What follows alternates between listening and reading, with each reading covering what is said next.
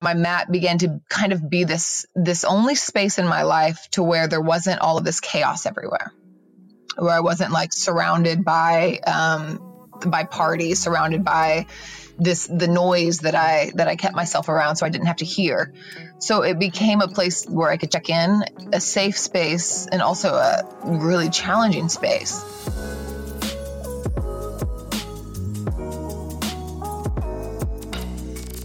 That was Cole Chance. Hey everyone, and welcome back to another Yogi Misfit Sessions. My name is Danny Pomploon, and I am your host. Today's episode is a Fierce Calm collaboration. If you guys haven't heard any of these episodes before, this is where we get to buddy up with our friends over at fiercecalm.com. They are an amazing platform that essentially helps uh, people share their stories um, in the world about how yoga has saved them. Some people have been in accidents, people have gone through addiction issues. I mean, all over and across the board, these stories are super, super, super powerful and absolutely amazing.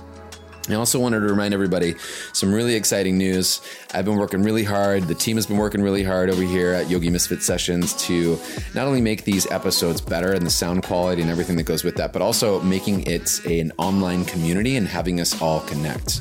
We recently launched our support page, so you can go to dannypomploon.com slash support and you can do our Patreon donations, which is $2, $5, $10, and $108. Now, no matter what you do to donate, any amount, I'm giving away something for you. So I'm writing handwritten thank yous. There's a little video that you get. There's an online private class, uh, different things like that every dollar goes right into supporting the show. To put it into context, uh, it takes somewhere around 500 bucks just to sustain sustain the show itself. Um, so whether you want to donate two bucks, and really, if I had maybe like 250 of you guys each donate $200 a month or rather $2 a month, it would sustain the show and then some. Um, it takes a whole lot to put a podcast together, and I wouldn't be able to do it without my amazing team and without you guys, my amazing community. So if you get a second, go check it out www.dannypomploon.com slash support and see if you'd like to support the show in any way. If you can't make a financial contribution, all good. Head over to iTunes and leave us a review. Share these episodes with your friends. The more that we get the word out there, the more that we get to share not only this quality content for teachers and yogis alike, but also these amazing stories and collaborations with people like Fierce Calm. So stuff that I'm super passionate about. I think that this uh, this podcast can really help a ton as it has already. Without further ado, here comes session 106 with our Fierce Calm collaboration. Cole, welcome to the show. How you doing? I am so well. Yourself? I am good. I'm just getting over. I mean, we were just talking before we recorded, but just getting over this little head cold thing. I slept 18 hours yesterday, so mm. I'm hoping this thing leaves my body. yes, be gone. yeah, uh, we're done. we're not playing this game. Um, so I, I want to start always, uh, you know, anytime I do one of these episodes, I, I know, um, you know, from my experience, it takes a lot of courage and a lot of strength to be able to share your story and to just be really raw and, and vulnerable and to want to put your voice out there takes a lot. Um, and I also want to start by saying thank you because the more that we get to put our voices out there for the people that yet don't have that courage and that strength, um, I feel like it really lends um, a helping hand and, you know, can maybe help others uh, that are, you know, struggling um, find their gifts within yoga. So thanks for coming on the show and thanks for sharing what you're about to share. I truly, truly, truly appreciate it so much. Mm, yes, happy to be here. And yeah, that's the hope that it uh, it resonates in the right places. Definitely. So let's hear let's hear about how yoga saved your life. All right. Well, I was, um, hmm, I took my first yoga class in a treatment center whenever I was around probably 23, 24 in California. Mm-hmm. And I had a long, um, a long run with drugs and alcohol. And I was kind of popping in and out of. Welcome to the party. yeah. popping in and out of uh, treatment centers and hospitals and detoxes and all of that jazz. And you know, I took my first yoga class finally at one of these at one of these centers. Surprisingly, they're not at all of them.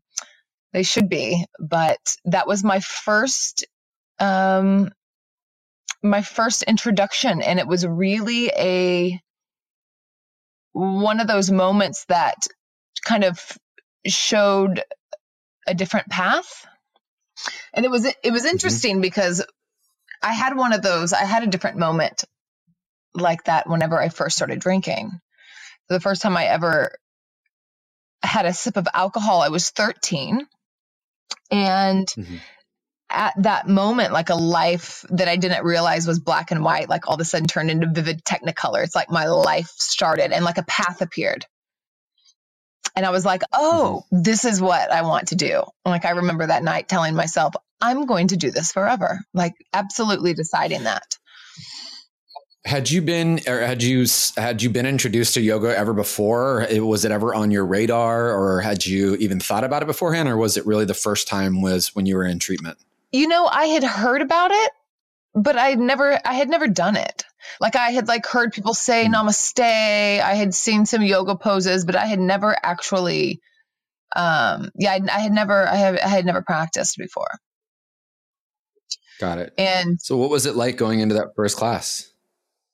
Well, it was horrible because I had just I had just gotten there. So normally I would kind of like wake up in treatment center. It was never really a choice. So it was kind of like waking up, like figuring out where I was, how I how I landed here again. And I remembered that um, I wasn't I was detoxing, so I wasn't supposed to be in yoga. I wasn't even supposed to be there, but they just let me go and like lay down. So I was at this place in Santa Cruz, and it was um, this gorgeous location. It was in the redwoods, and like the I remember the shala. It was like a greenhouse. It was all windows and it, it, was beautiful. And I swear there were like even cartoon birds. Like everything was so like animated and vibrant and beautiful. And the teacher's voice was like angelic. And I was like laying on my mat smelling like booze and shaking. It's like the juxtaposition of like everything that was going on in the room and then me like laying there hating myself and and um just it was so vivid. It was it was so really really challenging to see the, the that difference there. And i think that that is one of the one of the reasons why it was so such a shift or such a such a thought of like wow there's something really different happening that i'm not part of. Mm-hmm, mm-hmm. and i started to just get curious about it. And obviously i didn't practice that day but i was there for a month and began to practice every day was the practice there? Was it a little more mellow? What was what was the actual practice like? Was it like a vinyasa class, or was it like restorative, or uh, what? What was the practice offered? They did um, hatha classes and pretty slow. Yeah, pretty pretty slow. Some restorative. You know, I, I don't even remember that clearly. I just remember moving my body and breathing, and I don't. I remember thinking like, I've never thought about thinking about breathing. Like that thought that never crossed my mind. Yeah. And well, the awareness for the first time, for sure. Yeah, yeah, to have that awareness. And then, you know, I, I was so disconnected by the time I got in there that even being like, take your right hand to your left foot was like, ooh, ah, like all of these, all of these. I have, a, I have a foot. yes, yes. So it's like all of these little things about just being aware of my body, being aware of my breath, being aware of my thoughts, all of these rather simple things. It's like the learning curve was real, like it was really that, um, I don't know how to say that, but just everything was so prominent and so big there for me in the beginning. Well, I, th- I think for for a lot of us that have had, you know, drug. I mean, I can totally speak from from from my story, like from from drugs and alcohol. Like you're you're like you just said, you're so disembodied. Um, those that have maybe not necessarily have gone through that forget that like it is a brand new experience to actually feel yourself when you're not under an influence when you've been in, under influence for so long. So something as subtly nuanced as you know someone asking you to feel your breath or to feel your toe or to move your you know whatever it it really is it's not only a brand new experience physically but also mentally and emotionally. Like to mentally ask yourself to do that and to have to feel that is a whole lot. And now we, you know, for, for me anyway, now I'm like, yeah, I do this, this, and this, and it's like second nature. But beforehand, it was like, what? Yeah. That's witchcraft. yeah yeah it's it's it is and it's it, you become incredibly disembodied and i i sometimes liken it to being a like a marionette doll it's like your your body's mm-hmm. still moving yeah. through space and you're still like going along in in your in your life but there's just not feeling like that you have the control and then being able to get back into these little bits of control and awareness is big yeah, it's quite a it's quite a shift. So I, there's this there's this author that I really love. His name's Tim Kreider. He's an essayist, and I just read this the other day. And he says, um, "Being clear-headed is such a peculiar novelty. It feels like some subtle, intriguing new designer drug." like, really, that's what it felt like. I was like, "What is this? Like, what is this? Like, uh, clear-headedness in this body and this breath?" And like that was that was the novelty. So you got out of treatment and then where did uh where did it go from there? Well, I drank on the plane home. okay. Um, yeah, yeah. So I was kind of um I didn't decide that I wanted to be sober until quite a bit longer. And normally what would happen is I kept feeling like I got backed into a wall and I like did it wrong. Like I, I did too much or I just made the wrong choice. But it wasn't ever that I had a problem. So I would wind up in these centers, but very quickly, you know, I was obsessed with the idea of figuring out how to be a normal drinker, a normal partier.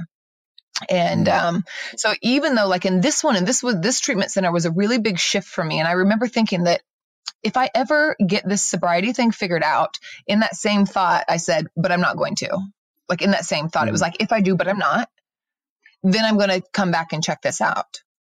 So mm-hmm. that went through my head and then I like shelved it. Mm-hmm. And then I went right back out. And through the next several years, though, um, every time I had a little bit of sobriety, which wasn't very often, or I was just maintaining pretty well because I was pretty high functioning for the most part, then I would go into a yoga class.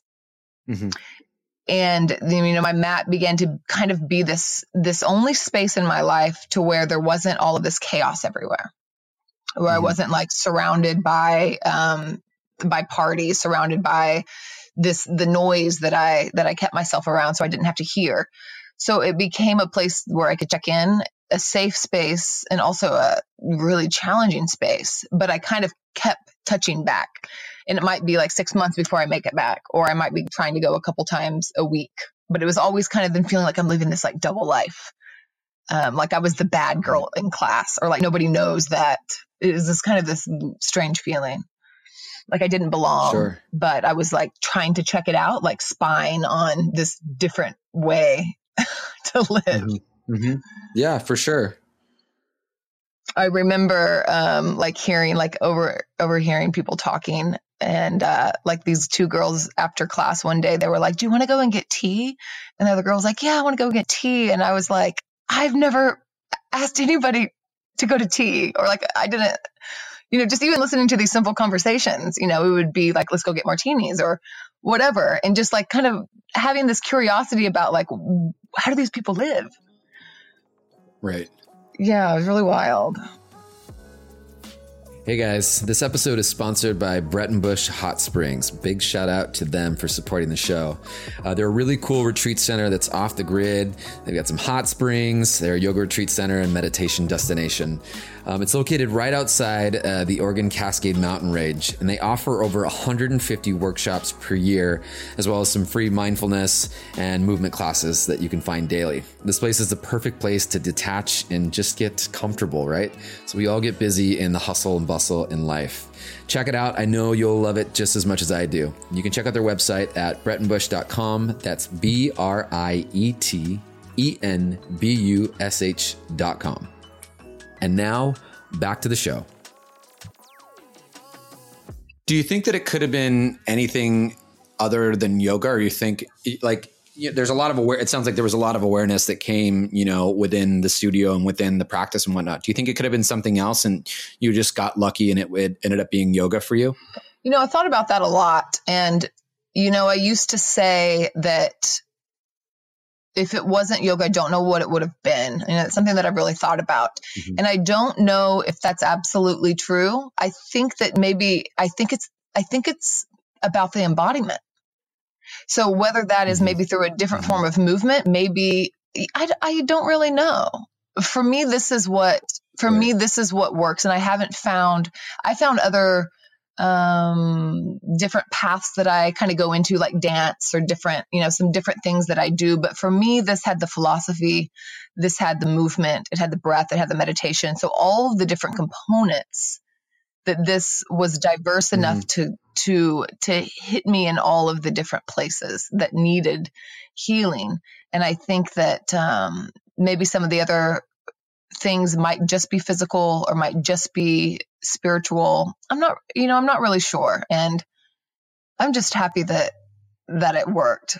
Not trying to question it too much, but there is something there is something about the the diversity and the to um, this path.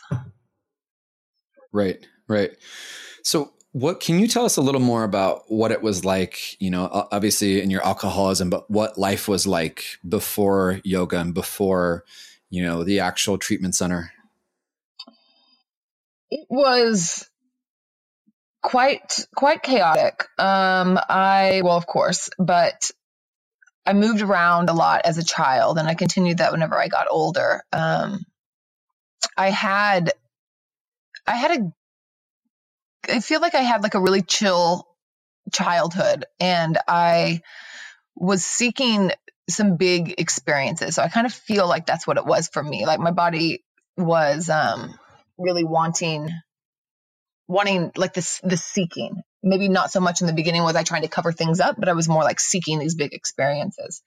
And I the exploration of it for so many years was about me feeling connected. Like I felt like so much more like myself whenever I was eating acid or when I was doing all or doing whatever it is I was doing. I felt like I was connecting with myself. And then somewhere along the line that really started to flip. And then I was becoming, you know, disembodied. Sure. Disembodied. So like that medicine became the poison. And um, I mm-hmm. spent a lot of time living in um, resort towns and I was bartending. And so I would live in like, uh, I would snowboard in the winters and be in a summer resort in the summers, which is a really good, really good places to hide when people are on, um, vacation and everybody's drinking Bloody Marys in the morning. Sure. you know, like everybody's having mimosas. Totally.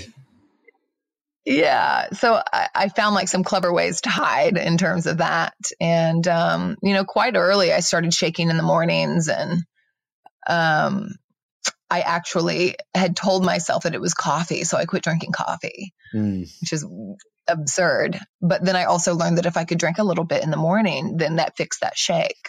So right. probably whenever I was 20, I started I started hiding some vodka just mm. to maintain. And you know there was a lot of suffering it was it was a lot of fun and then a lot of suffering in between so like the days mm-hmm. I would suffer and then the nights I would forget. And then the days I would suffer and the nights I would forget. Hmm. And it it was really it, it, was really hard and it took a big toll physically on my body very quickly. I would have um had some withdrawal seizures around that time. Okay. That would put me in the hospital for not having enough um you know alcohol to maintain my system in my body. Wow. And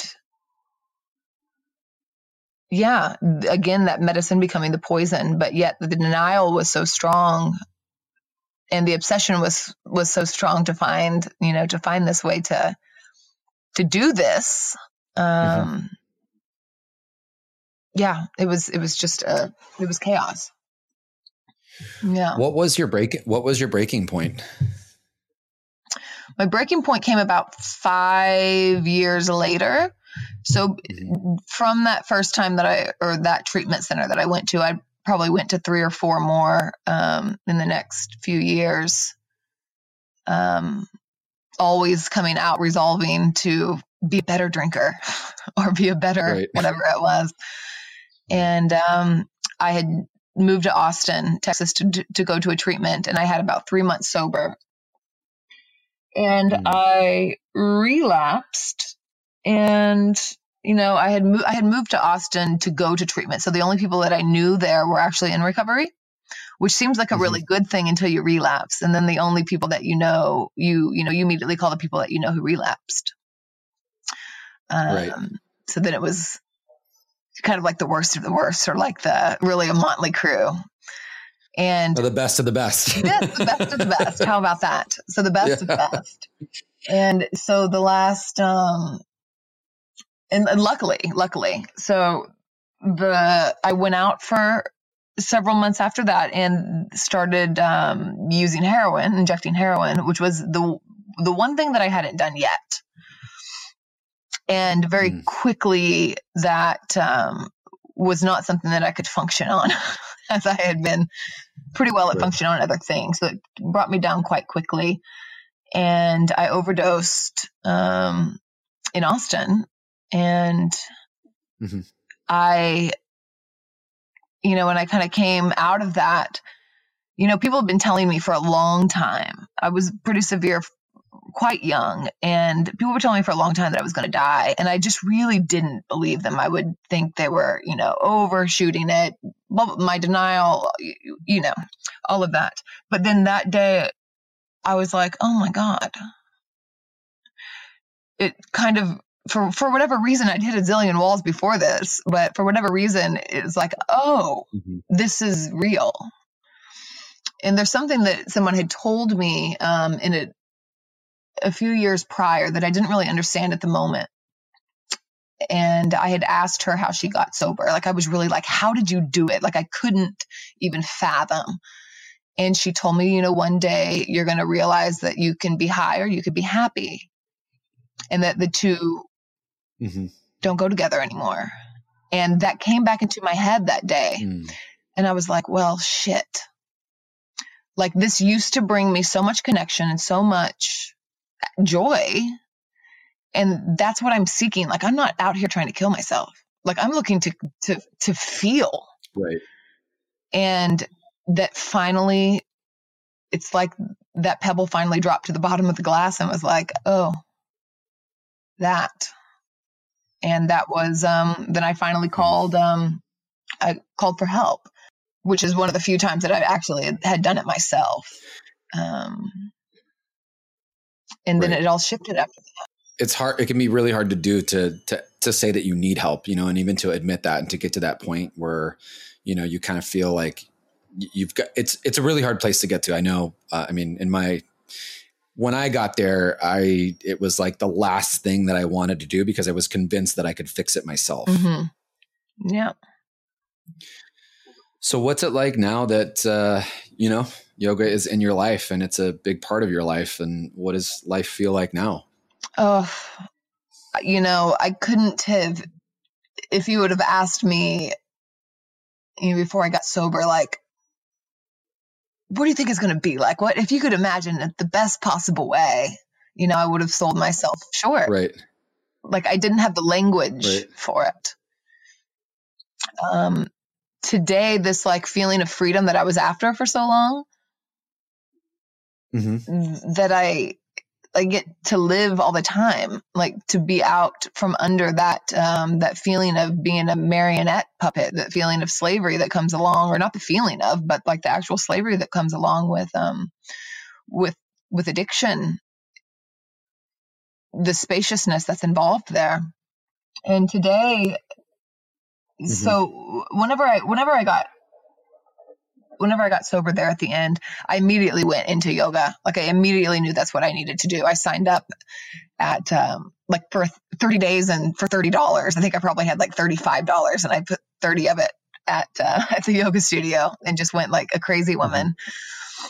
And um, I just kept coming back and I kept coming back and I did my teacher training there at that studio and immediately um, or not immediately, but um, very very quickly knowing that I needed to be sharing, like sharing my story and going into working kind of in the in the recovery, like just stay close, just to to be able to stay close. So I Mhm. began teaching at some rehabs um, after I had like a year or something sober um, in the community. in Austin. And that's been a really big part of this, of the reminding myself and, you know, feeling into what it is that I don't have to live day to day, that gratitude for the freedom that I have now. Mm-hmm. Um, and it's yeah. been six years and now i mean i'm i'm traveling and teaching all the time i'm always on the road i'm teaching retreats teaching trainings i'm getting ready to be doing a um, yoga and recovery program an online yoga and recovery program to begin and just getting to yeah getting to give back and do what i love and it's pretty mind blowing. What's the most, uh, I guess, what's the most gratifying thing of of all of this, like going through all this process and coming out to this end? The most what thing? Like gratifying, like the, the lesson that you've taken the most out of. Like when you get to look back at all this mm. and be hmm. like, I got to do this. What what what is the thing that you reflect on the most? I think just allowing allowing myself to not know. Mm-hmm. To kind of that feeling of like of, of not being able of, of not knowing what is ahead and how much now that I that I still don't know. Like letting the mm-hmm. unfolding happen. Um, mm-hmm. I was just driving earlier today and I was thinking like, what do I not know right now that is that I'll look back and be like, I cannot believe that. Sure. That I didn't understand that. And yeah. Because prior I, I couldn't imagine a life without drugs and alcohol. I couldn't. I didn't want to. I didn't know what the hell I was going to do if I was sober. Like I thought sobriety was going to be horrible. Right. I, I, really, I really did, and just like to look back and think and think that now it seems like so wild to, to believe that and then yeah. to imagine like what it, what my life would be like sober and then the reality of what it is and just how many times in life we think one thing and our perspective is so small so it's like what am i missing right now like what else has not mm-hmm. like presented itself yet and um, so right. continuing to have that like, sense of humility and um, that sense of wonder and excitement for what continues to unfold and being open to that try not to know mm-hmm. everything. Mm-hmm. yeah, totally, totally, for sure. I think it's crazy how, you know, when we're in our, you know, darkness or whatever it is, you know, we almost see that there is no out. And I know for me, like I'm just ever so thankful that it it was yoga and uh, you know, because I get to share and and get to connect uh, on this level, but also I get to hear other stories like yours and, you know, it, yoga straight away teaches us to you know to tap into our truth and to be vulnerable and to be real and to be raw and to help one another out. And it, it gives us again this yeah it just sets us it sets us up for this place where we can share and where we can help others out. So I, i'm just i'm thankful that your path was also yoga too. Mm. yeah me too. It's it's and again just the the talking about an unfolding path how you know we can we can study and learn forever you know our whole lives in this and it will continue just to unfold and new paths to go down and to explore here. Yeah. and i think that um you know there's so much so much that resonates with people as well. Like like i was saying that there's so many different legs of this. Different things hit different people in terms of whether it be um, mantra or um, the asana or i mean it's it's so vast and whenever you see or are able to teach it to to students how it connects with everybody in so many different ways the the layers mm-hmm. of it i think is so beautiful. Yeah. That uh, there's it's, it's so much to unfold. Oh yeah. It's it's gorgeous. And the way that it changes my practice has changed so much along the way I used to have to um, whenever I first started doing yoga, and I've heard this with with other people, especially in recovery. When I first started practicing, I needed to move my body faster than my mind. So mm-hmm. I was like power yoga junkie. like I had mm-hmm. to go really, really fast because my mind was moving so fast. So it's like to get into to quiet my mind, I had to move my body so fast. And I've watched my practice shift so much from that to where, you know, now I'm still so much. Mm-hmm. And that um, it's exciting to think about again where that'll lead. Like, what will my practice look like in five years or in two? Right. Right. Right. That's awesome. Well, Cole, I can't thank you enough for coming on the show and just sharing your story. And, you know, like I said earlier, it just really helps everybody when we get to a place where we can share, you know, our stories and, you know, you never know who's going to be listening to this and could turn around and just say thank you, you know, because they mm. got there's a lot of wisdom that comes into it. So I can't thank you enough for coming onto the show today. Yeah, yeah. Thanks for having me. Thanks for doing what you do. Absolutely. Until uh, the next Yogi Misfit sessions, this is Danny and Cole saying peace out. Mm, ciao.